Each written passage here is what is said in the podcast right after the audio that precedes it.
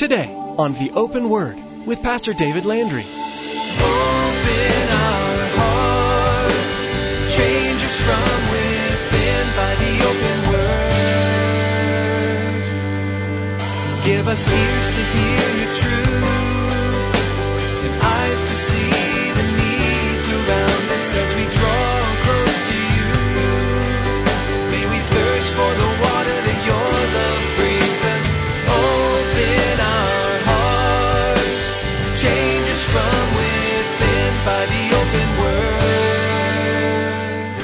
Have you set memorial stones in your life for children, grandchildren, brothers, sisters, co-workers, for a next generation? Are there things within your life that others are going to be able to look and see God was real in their life? They didn't do everything exactly right, but God was real in their life. They weren't perfect. I, I know that they've messed up a couple of times, but God was real in their life. Have you ever been intentional about documenting times in your life when the Lord has faithfully provided? Have you been active in sharing these God moments with those around you? Today, Pastor David will study Joshua chapter 4. The Lord makes himself known in your life in a variety of ways, whether it be financial provision, physical healing, or emotional support. Pastor David encourages listeners to fearlessly proclaim these good deeds, not only to fellow believers in the church, but to non-believers alike. Now here's Pastor David with today's message entitled Memorial Stones.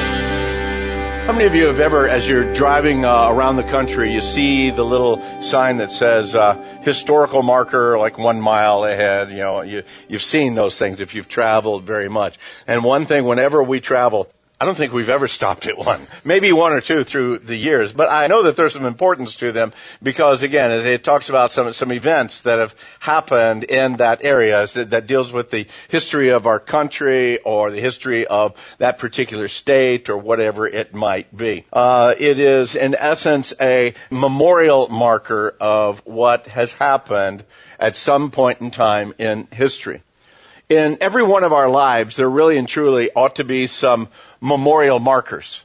There ought to be some things within our life to help us remember what God has done in our life sometimes in the past. Let me ask you again, how many of you journal? You journal rather uh, regularly or semi-regularly.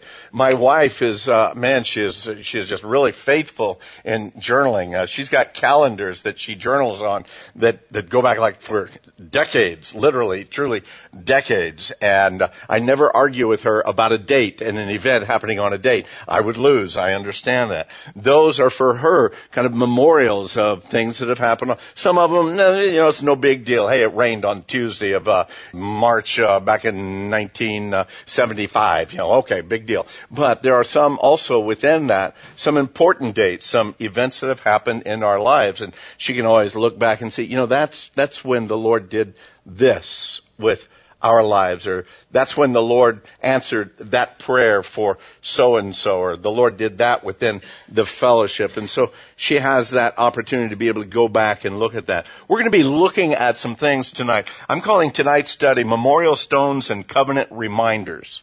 Memorial Stones and Covenant Reminders. We're in the book of Joshua.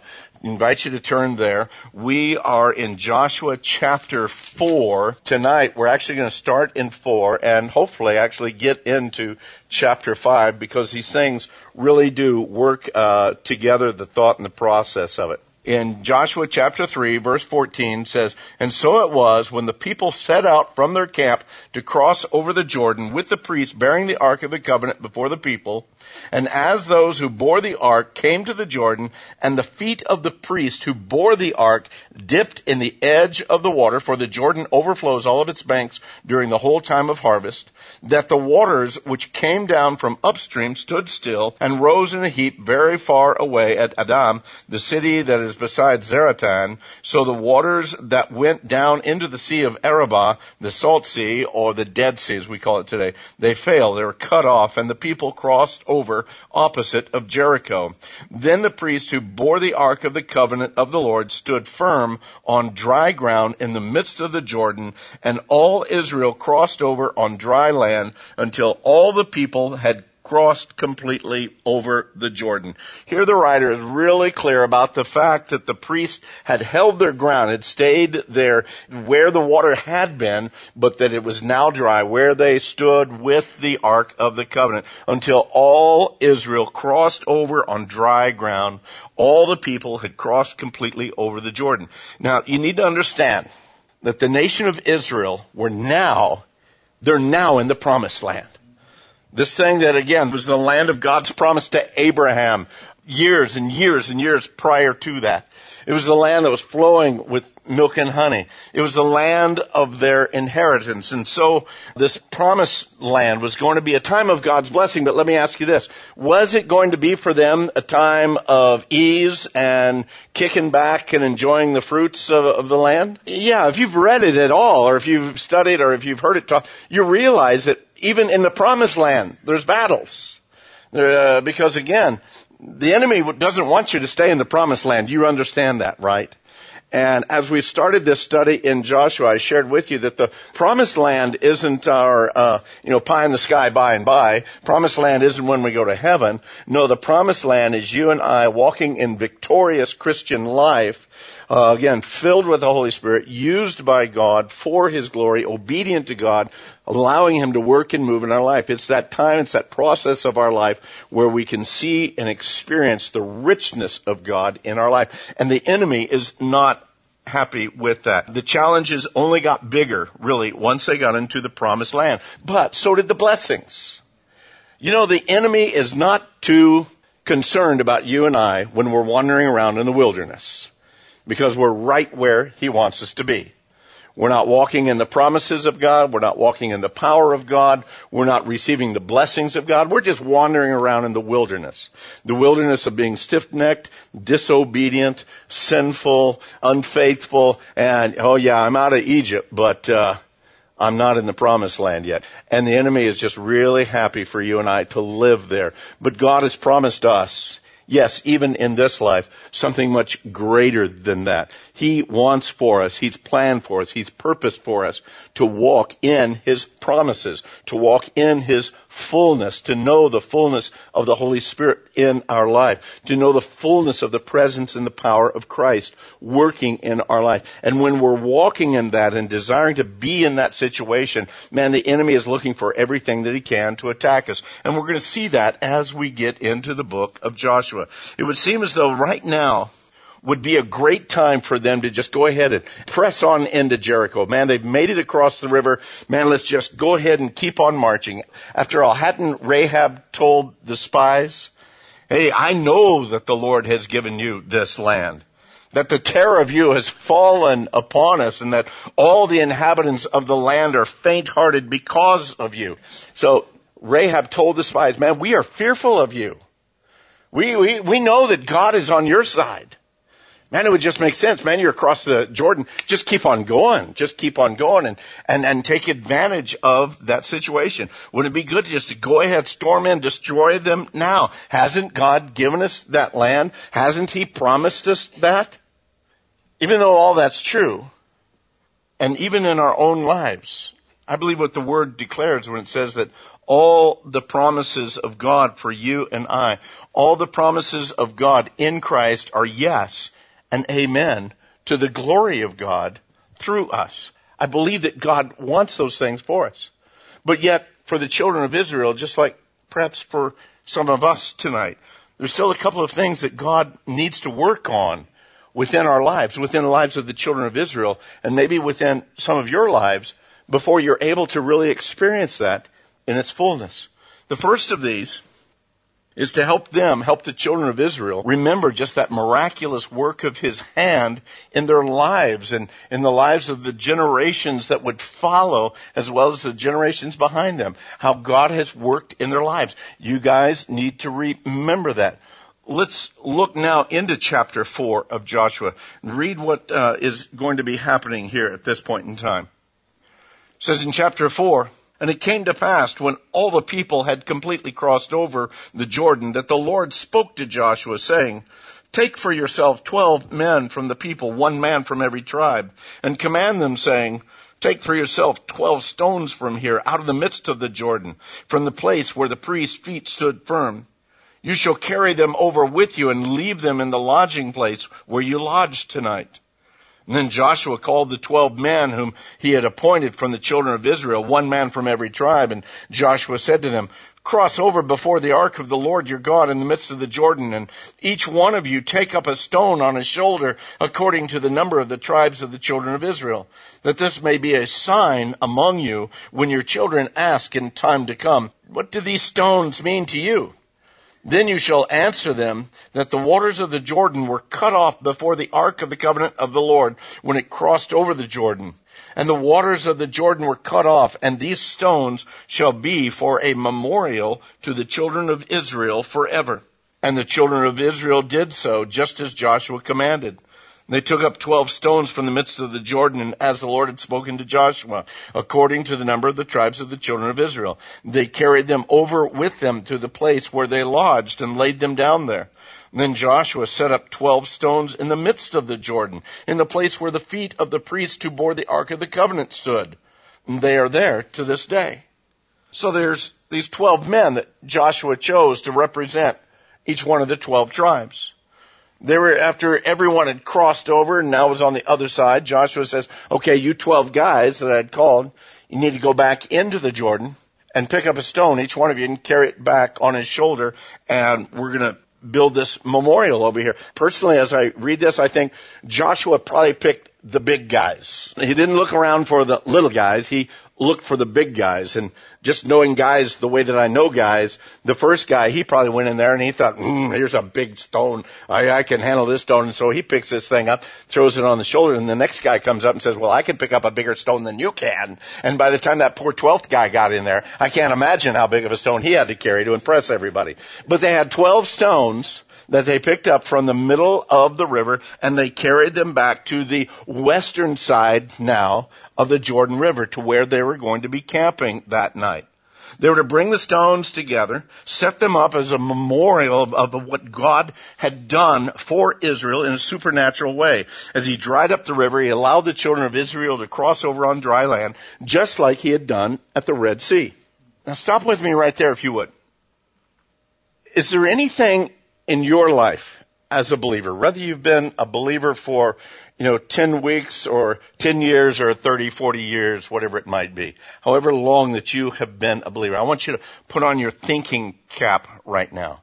Something that God has done in your life and really something that you could say, you know, that, that was a supernatural thing. Okay, that might not have been the splitting of the Jordan River, but that was something that normally would not have happened. Now, I'm not talking about your salvation. Let's move beyond salvation. Remember, salvation was the Red Sea. We're now coming in and we're crossing into Jordan.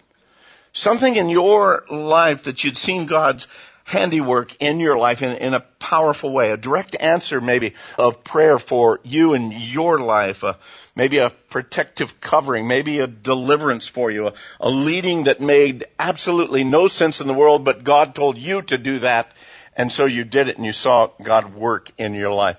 In our life, as we see incidences happen, as we see situations come into our play, we as believers need to have uh, our eyes on correctly.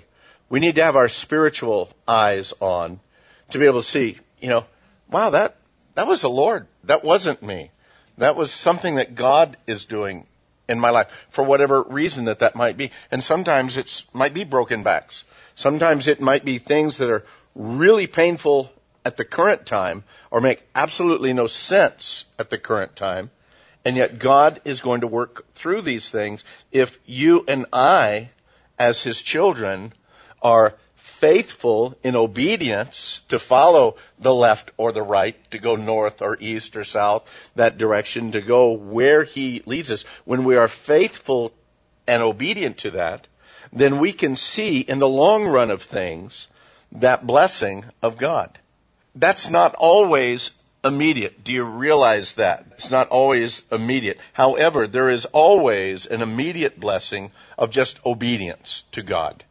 Though it might not seem in a physical way a blessing, there is a spiritual reality that I'm walking in the will of God, even though, even as the psalmist declared, I'm walking through the valley of the shadow of death. As we move on here, one of the things that I want you to understand is when those things happen in our lives, you and I need to be faithful to God and giving honor to God by sharing these things with other people.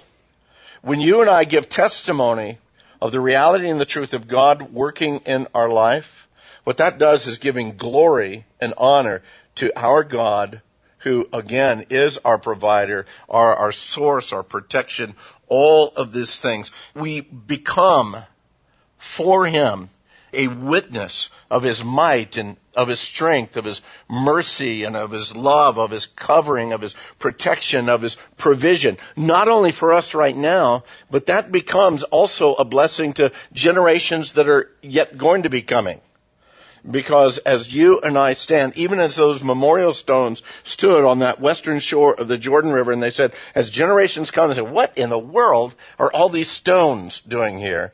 Then you have the opportunity to be able to share, let me tell you what God has done in our lives. You and I need to take those opportunities as a regular part of our life. Speaking it to non-believers? Absolutely speaking it to believers also. Because, you know, sometimes, man, I might be having a really bum day. And when you share with me, man, just the faithfulness of God, that increases my faith when you're down because it just doesn't seem like God's moving and somebody comes and shares, hey, let me share with you what I saw God do. It will increase our faith. Now, we can also say, well, why does God work in your life and not in my life? But you know what? That's the wrong attitude. We need to rejoice with those who rejoice. We need to weep with those who weep. We need to be looking how and where and when God is working in lives. The reasoning, again, the reason that we have the events of the Old Testament that are written out for us, Paul tells us in Romans chapter 15, he says, for whatever things were written before were written for our learning, that we through the patience and comfort of the scriptures might have hope. I read the events in the lives of the children of Israel, and believe me, when you understand how messed up they were, and how God used them, Believe me, that gives us, every one of us hope. Amen? When you read who the disciples are and all the, the quirks and, the, and the, the failures of them and God used them, man, we ought to be rejoicing saying, man, that is awesome. That is great. God can and will use anyone. And that's the encouragement that we get. Will those that follow after us know the faithfulness of the Lord in our lives? Will those who follow after us be able to say, I remember she used to always speak about how God was so faithful. I saw her life. It wasn't that, you know, she had tons of riches and it wasn't that everything was easy, but she had that calm assurance of the faithfulness of God.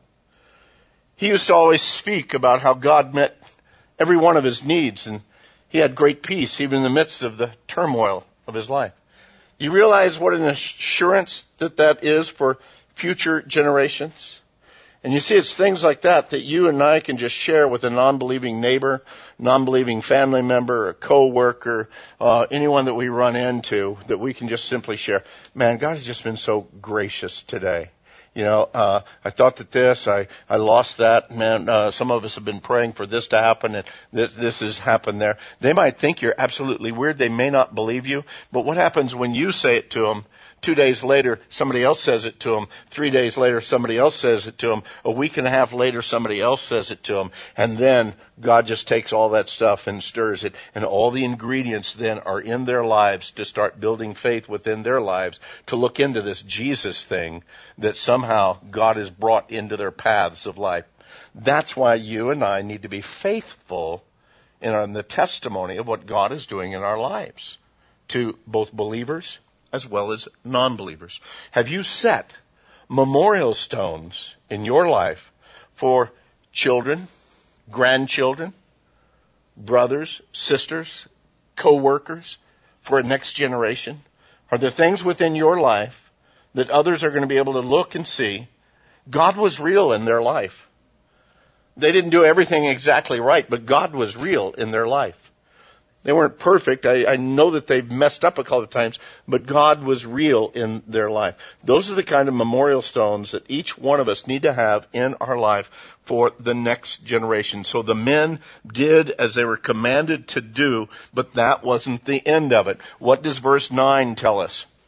Verse 9 says, Joshua then went back into the river, the dry river bed, and he set up twelve stones in the midst of the Jordan in the place where the feet of the priest who bore the Ark of the Covenant stood. And they are there to this day. Do you realize where Joshua is setting these stones up at? Where Joshua is setting his memorial up? It's not on the western side. It's on the eastern side. It's not in the middle of the river. Because remember, where did the priests go? As soon as they put their feet in the water, it cleared out. I don't think that the priest had to walk out into the middle. I think that they could stay right where they were on that eastern bank as the water just parted before them and they could stand there until everybody had crossed. I believe that Joshua had taken those stones from the midst of the river, went over there and set them up on the eastern side of that river. So now you've got the stones that are going to be on the western side that the guys brought over. Now you've got another 12 stones that Joshua is setting up on the eastern side. It tells us very clearly that the Jordan River overflowed its banks so that once those waters receded, those stones are going to be very visible. And who's going to see those stones on the eastern side? It's going to be the enemies of the Lord, and the enemies of his people. They're going to see those 12 stones. Our testimony for Christ isn't just to the next generation of the household of faith. Our testimony needs to be, as the word says, a light to the Gentiles, a light to the non-believers. And if all we do is we come in here and we huddle behind four safe walls and I share with you what God is doing in my life and you share with me what God's doing in your life and you share what God's doing in your life and yet we're quiet when we go out of these walls, we've done nothing. We've done nothing. Oh, we might be encouraging to one another. My beloved, that's like, you know, hey, how bright is my light? Oh, I got a bright light too. Oh, let me show you my light. Oh, let me show you my light. And then we go out into the darkness and we turn all the lights off. Of what value is our light if we don't shine?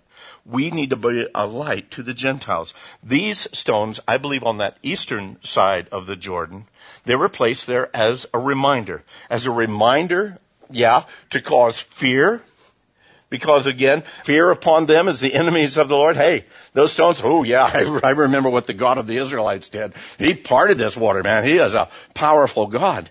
Not only for fear, but I believe also as just a testimony of the greatness and the provision of the God of Israel. So that even those who are non-believers, their brain starts thinking and thinking, well, you know what? This pagan God that we've worshiped all of these years, or this life that I'm living now. I'm trying to gain everything I can from the things of the world. It's doing me absolutely nothing.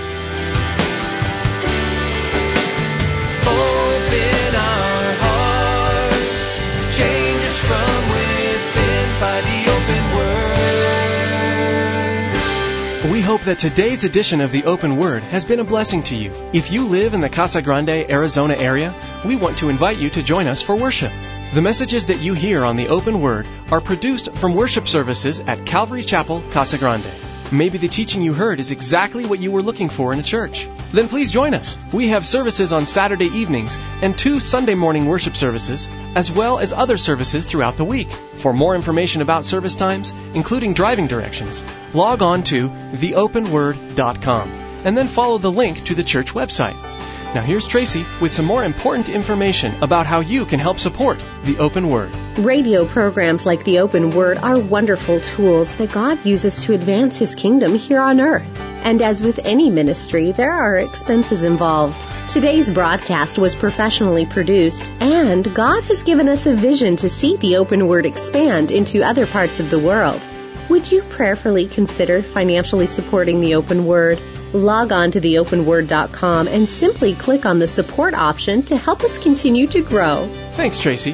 From all of us here with the production team, we want to say thank you for tuning in, and may God richly bless you.